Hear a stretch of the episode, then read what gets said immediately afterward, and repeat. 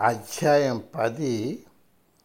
గురుదేవులు దేహం సాధించిన తరువాత హెచ్ఎస్సిలో జీవనం.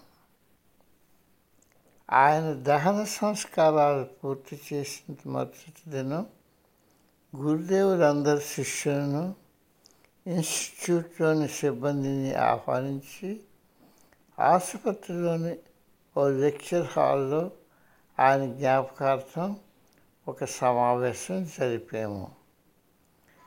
నాకు తెలిసిన గురుదేవులు ఆయన ప్రేమ గురించి నేను సంక్షిప్తంగా మాట్లాడాను. అందరూ ఏడుపును ఆపుకోలేకపోయారు. దాన సంస్కారం తర్వాత నేను క్యాంపస్లో ఉండిపోయాను. ఇన్స్టిట్యూట్లో పాలనా విభాగంలో ఏ ఏర్పాటు చేయాలి? అపరిష్కృత సమస్యలను ఎలా పరిష్కరించాలో తెలచడానికి గురుదేవులు అంతకుముందే చాలా నిర్ణయాలు తీసుకున్నారు.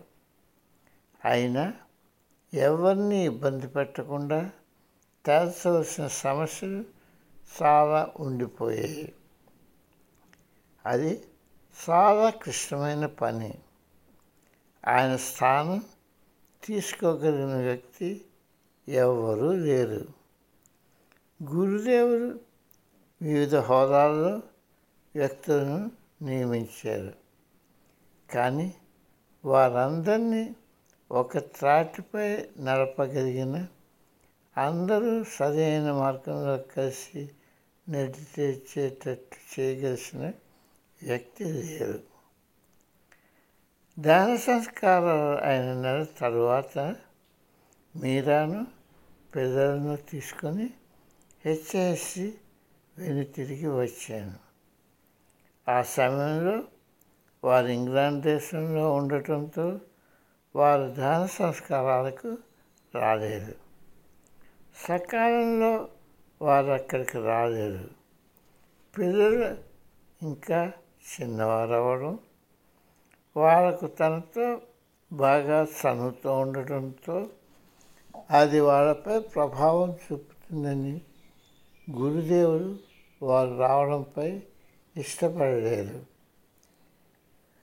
అన్ని పనులు సవ్యంగా జరిగేటట్టు చూడటానికి తరచుగా హెచ్ఎస్సి వెళ్ళేవాడిని.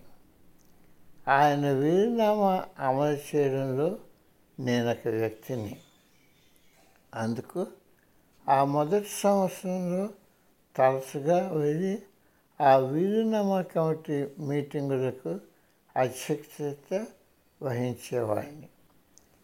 ఒకసారి అదంతా స్వయంగా జరిపే సమర్థుని చేతిలో ఉందని భావించాక నేను తరచుగా వెళ్ళడం తగ్గించి వేశాను. గురుదేవుడు అన్నింటినీ బాగా జరిగేటట్టు ఏర్పాటు చేస్తూ చాలా వాటి గురించి నిర్దిష్టమైన ఆదేశాలు ఇచ్చి ఉండడంతో అవి సమంగా శిర్సావిస్తున్నట్టు చూడటం తప్ప నేను చేయవలసిన పెద్ద పని వేరే ఏమీ లేదు.